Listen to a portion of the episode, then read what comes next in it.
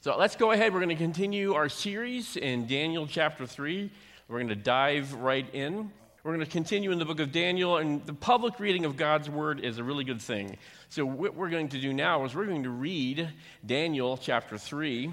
I'd like you to stand up with me if you can. And uh, Daniel is in the Old Testament, it's a little bit more than halfway through your Bible.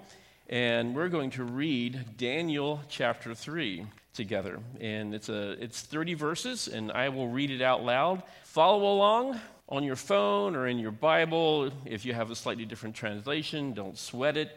It'll set us up for our message today. So first of all, let's pray. Father, thank you so much. Thank you for your word.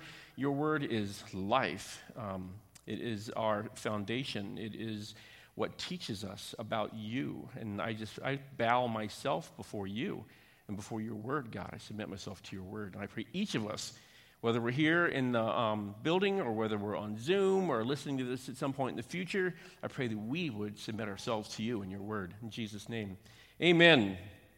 Chapter 3, verse 1 Nebuchadnezzar, the king, made an image of gold, the height of which was 60 cubits, and its width six cubits, and he set it up on the plain of Dura in the province of Babylon. Then Nebuchadnezzar the king sent word to the assembled the satraps, to the prefects, the governors, the counselors, the treasurers, the judges, the magistrates, and all the rulers of the provinces to come to the dedication of the image that Nebuchadnezzar the king had set up. Then the satraps, the prefects, the governors, the counselors, the treasurers, the judges, the magistrates, and all the rulers of the provinces were assembled for the dedication of the image that Nebuchadnezzar the king had set up, and they stood before the image that Nebuchadnezzar had set up. And then the herald loudly proclaimed, To you the command is given, O peoples, nations, and men of every language. At the moment you hear the sound of the horn, flute, lyre, trigon, psaltery, bagpipe, I'm not sure they have bagpipes. Okay, that's fine. All kinds of music, you are to fall down and worship the golden image that Nebuchadnezzar the king has set up. But whoever does not fall down and worship shall immediately be cast into the midst of a furnace of blazing fire. Therefore, at that time, when all the peoples heard the sound of the horn, flute, lyre, trigon, psaltery, bagpipe, and all sorts of music, all the peoples, nations, and men of every language fell down and worshiped the golden image that Nebuchadnezzar the king had set up. For this reason, at that time, certain Chaldeans came forward and brought charges against the Jews. They responded and said to Nebuchadnezzar the king, O king, live forever.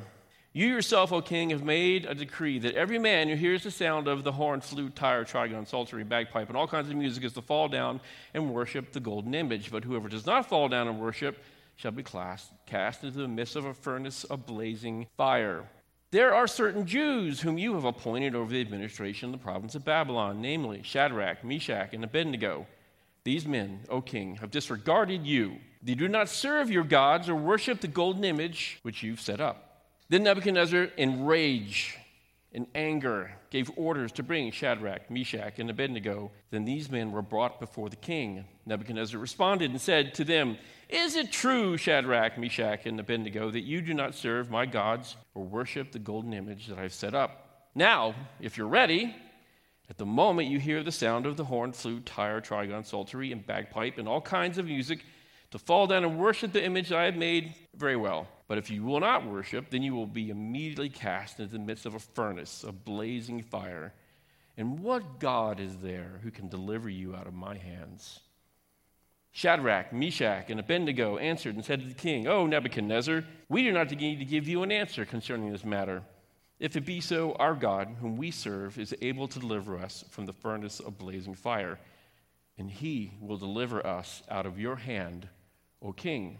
But even if he does not, let it be known to you, O king, that we are not going to serve your gods or worship the golden image that you've set up. Then Nebuchadnezzar was filled with wrath, and his facial expression was altered toward Shadrach, Meshach, and Abednego. He answered by giving orders to heat the furnace seven times more than it was usually heated, and he commanded certain valiant warriors who were in his army to tie up Shadrach, Meshach, and Abednego in order to cast them to the furnace of blazing fire. Then these men were tied up in their trousers, their coats, their caps, and other clothes, and were cast into the midst of the furnace of blazing fire. For this reason, because the king's command was urgent, and the furnace had been made extremely hot, the flame of the fire slew those men who carried off Shadrach, Meshach, and Abednego. But these three men, Shadrach, Meshach, and Abednego, fell into the midst of the furnace of blazing fire, still tied up. Then Nebuchadnezzar the king was astounded and stood up in haste. He responded and said to his high officials, Was it not three men that we cast bound into the midst of the fire? They answered and said to the king, Certainly, O king. He answered and said, Look, I see four men loosed and walking about in the midst of the fire without harm, and the appearance of the fourth is like a son of the gods. Then Nebuchadnezzar came near to the door of the furnace of blazing fire. He responded and said, Shadrach, Meshach, and Abednego, come out, you servants of the Most High God, and come here. Then Shadrach, Meshach, and Abednego came out of the midst of the fire.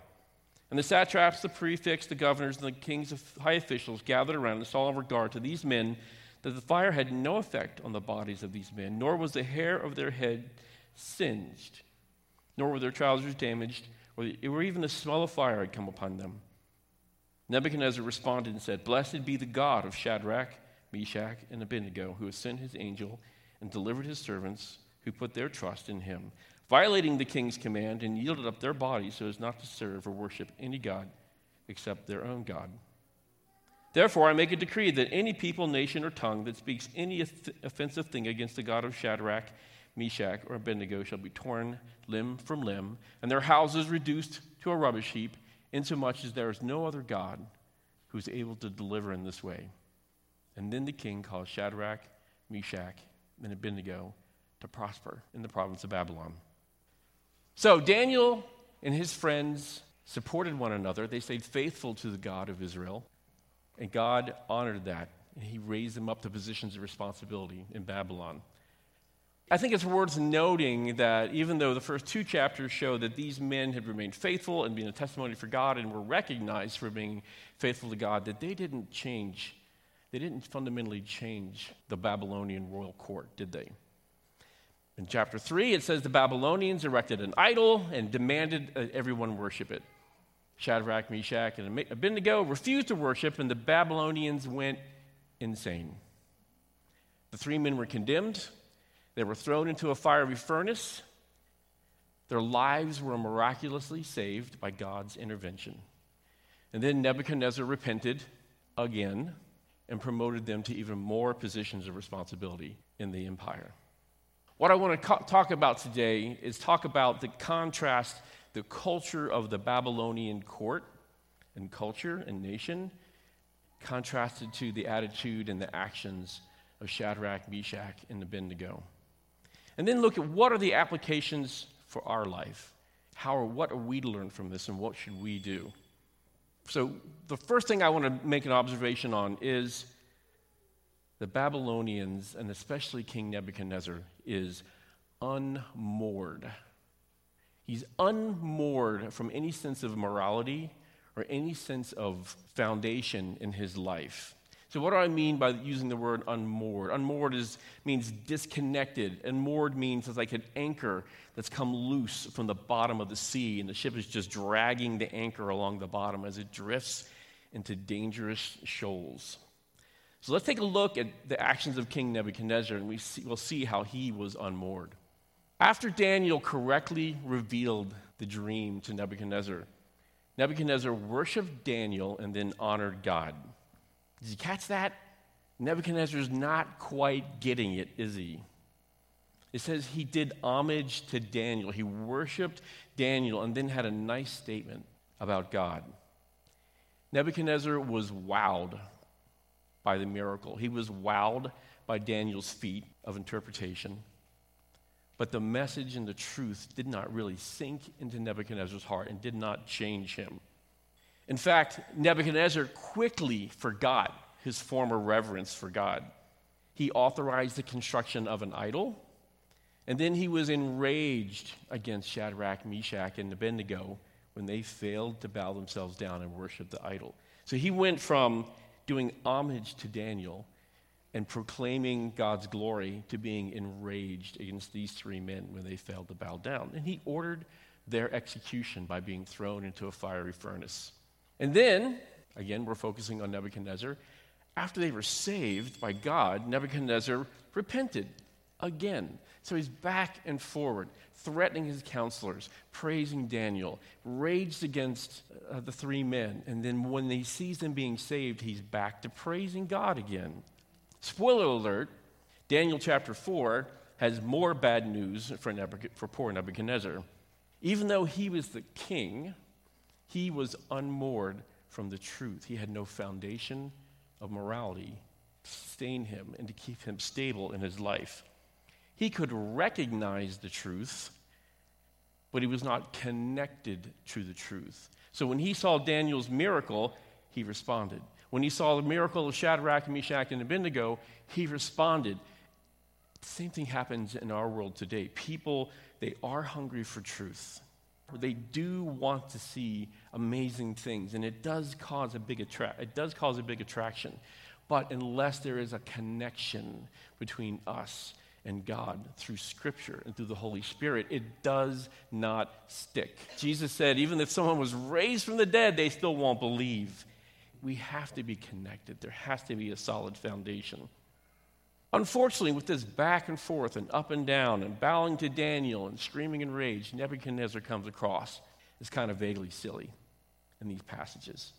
Ephesians 4:14 says, "As a result, we are no longer to be children, tossed here and there by waves and carried about by every wind of doctrine, by the trickery of men, by craftiness and deceitful scheming." Of course, this is the New Testament written by Paul, directed at Christians. But this is the passage that came to mind as I was thinking Nebuchadnezzar flapping back and forth in our application in our lives. Are we connected to the truth? Nebuchadnezzar was blown around. He followed the winds of his own pride, of his own lusts, and the popular trends of the day. This is the caution we need for ourselves in our own life. He could recognize the truth, but it did not stick. Is that true of us? Is it true of you? Do you respond to truth and then walk away from it, forgetting what the application is to your life? Are you blown around? This says winds of doctrine. There's other things that blow us around too, right? So we can be blown around by winds of doctrine, different ways of interpreting the Bible, but there's other things that blow us around from time to time. Cultural winds blow us around. Moral fads blow us around. Are you blown about or are you connected to the foundation of truth through the only reliable understanding of God, which is the Scripture, the Bible, that we must be anchored in? Do not be blown around. So that's Nebuchadnezzar, let's take a look at the culture. The, the Babylonian culture, at least the culture of the court, is unmoored. This crowd. Is there anything, now I'm going to make, make you guys do a little work here with me. As you recall, the descriptions we read of the crowd, anything about that passage, about the attitude of the crowd, anything in their reactions or their words, anything stand out to you? Anything at all that you Talk, just yell it out. Tattletales. Very good, yes. What else was the crowd doing? They all bowed. Big group participation in this pagan activity. They were tattletales. They all bowed. They were goading Nebuchadnezzar on. They wanted, they were screeching for blood. Oh, didn't you say you were going to kill these people? We want blood. Nebuchadnezzar was unmoored. The society was unmoored. And it took very little for Nebuchadnezzar to be nudged away and revert to his pagan roots. When we are unguided by the God's word, we, men in general, men and women in general, we are pulled to arbitrary idolatry because of our sinful nature. We are pulled to arbitrary idolatry because of our sinful nature. So, why did I use the word arbitrary? Why did I use the word arbitrary? Because the form of the idolatry is different, but the impulse is the same. My sinful nature, your sinful nature, these things pull us away from God. We don't have the right to point our fingers at the ancients and their temples and say, look how stupid they are. Look how silly they are. I would never do something like that. If we're honest, if we're honest, we have our own impulses, we have our own idolatrous impulses. that will lead us to groupthink, that will lead us to screeching for blood, that will lead us to being tattletales. So I'd like to take a moment. Obviously, as believers, we have a source of hope and peace and strength, and we do have a foundation, but we do, if we're honest, if we're not believers, we don't have that hope. We don't have that source. We don't have that peace. And sometimes, even as believers, we still struggle with idolatrous impulses. So I'd just like to take a moment and ask you what are the idols in your life? What pulls at your flesh? What pulls at your pride? What pulls at your mind? What things are trying to unmoor you from the security of being founded on God's Word?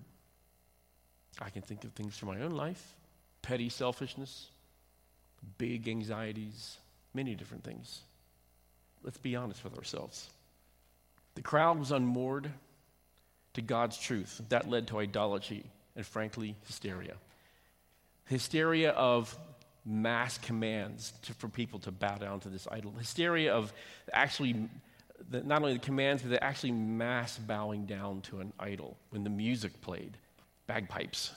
Hysteria of rage and violence when their commands were met with non compliance.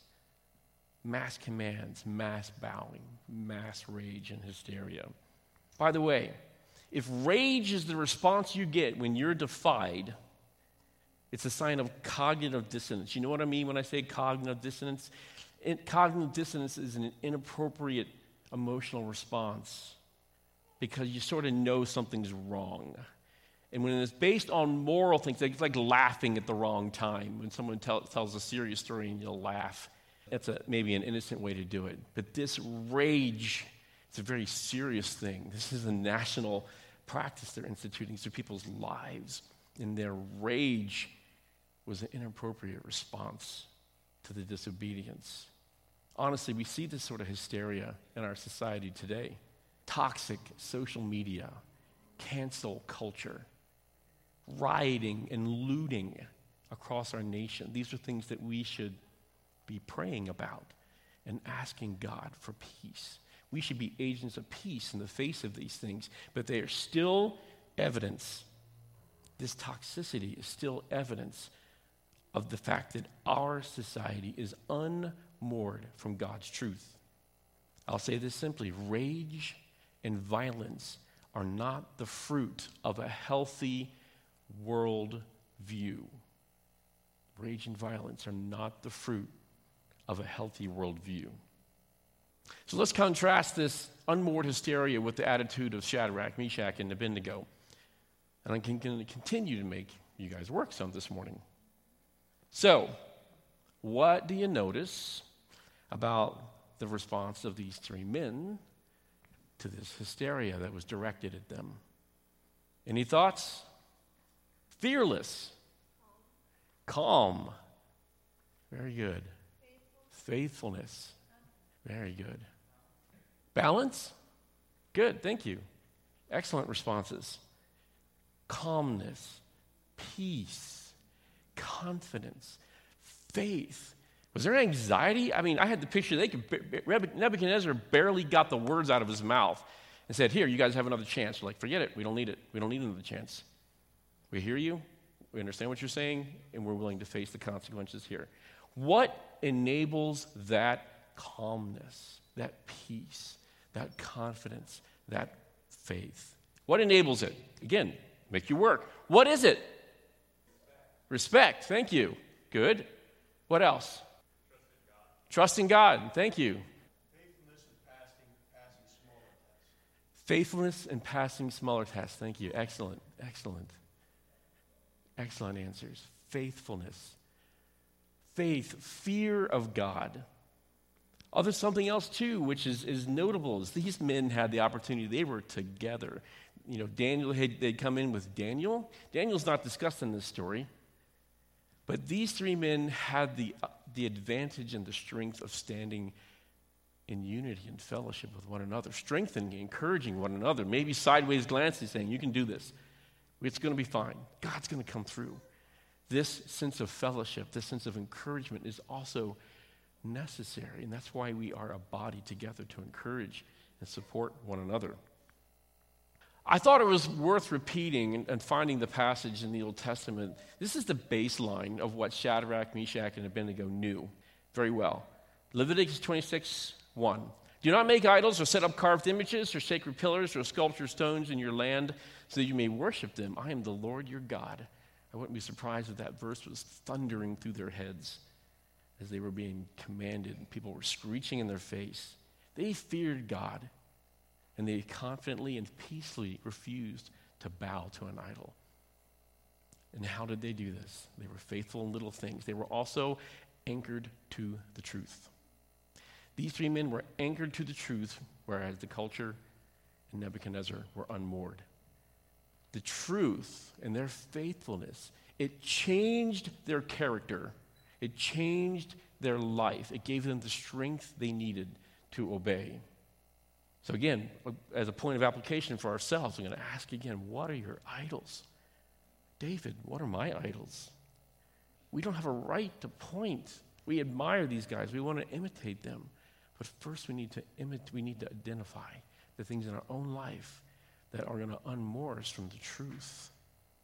And then turn our hearts and our minds and our bodies towards Scripture and towards faithfulness to God. We have our own idols. It could be many different things money, power, moral fads, relationships, health, the conveniences that we enjoy as prosperous Americans, all these things. Do not let them unmoor you. I'd just like to take a moment and point out. He said, These Chaldeans came forward and they brought charges. There are certain Jews, these men, O king, have disregarded you. God's people have been special targets of evil men throughout Scripture and throughout history. God's faithful men. And they provoke rage. And they're persecuted simply by obeying God. And note, they're persecuted for obeying God and for honoring Jesus, not because we're idiots or jerks or obnoxious. They are persecuted when they do what is right. There's many, many other examples throughout history. And many of you could probably speak eloquently on these things.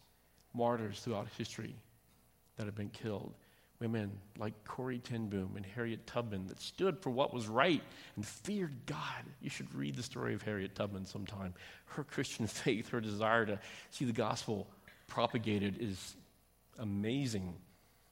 There's, there's people in recent, in recent decades, and, and now in communist countries decades ago, and it's other authoritarian or restrictive societies now, people that risk their lives to take Bibles into restricted countries.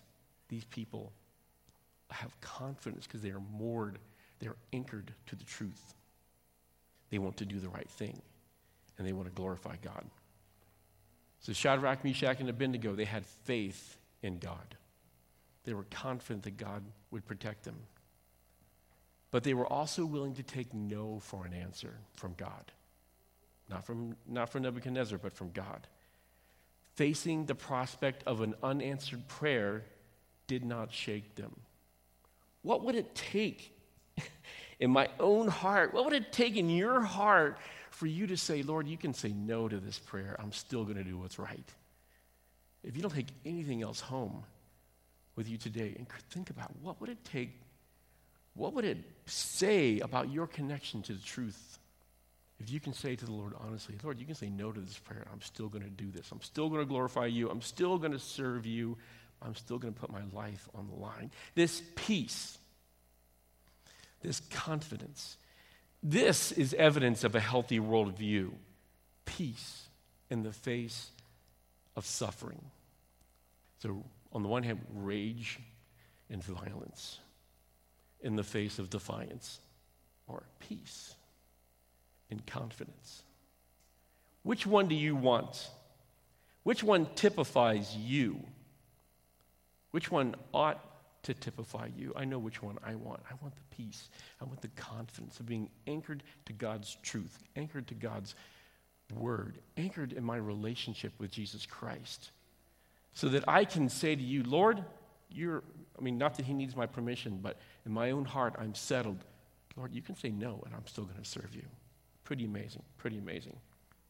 Their response of these three men reminds me of Proverbs 28 1. It says, The wicked flee when no one is pursuing, but the righteous are as bold as a lion. These three men were bold as a lion. And my slide is unmoored from the truth. So, simple question, as I asked before what do you want to typify your life? To be anchored means that we fear God, we're willing to suffer. And I'll add this because Jesus added this.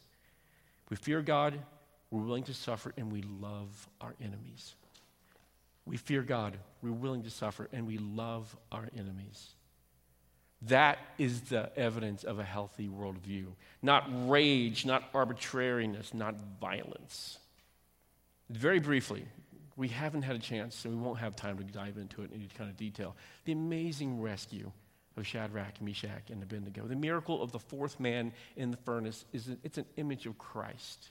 It's an image of his role and his protection in our, in our lives. It's an image of the Holy Spirit filling us and protecting us from spiritual warfare. It's an image of Christ's role, it's an image of God's intervention. Reminds me of the verse that Kier shared last week, Proverbs 50 15. It says, Call upon me in the day of trouble, and I will rescue you, and you will honor me. Maybe that was another verse that was thundering through the minds of those men as they were being tied up and thrown into the furnace. Lord, what now?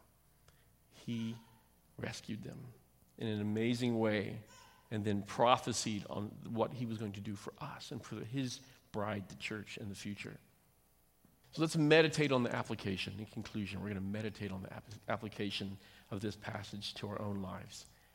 1 Peter 4, verse 12 says, Dear friends, do not be surprised at the fiery ordeal that's come upon you, as if something strange were happening to you, but rejoice as you participate in the sufferings of Christ so that you may be overjoyed when his glory is revealed.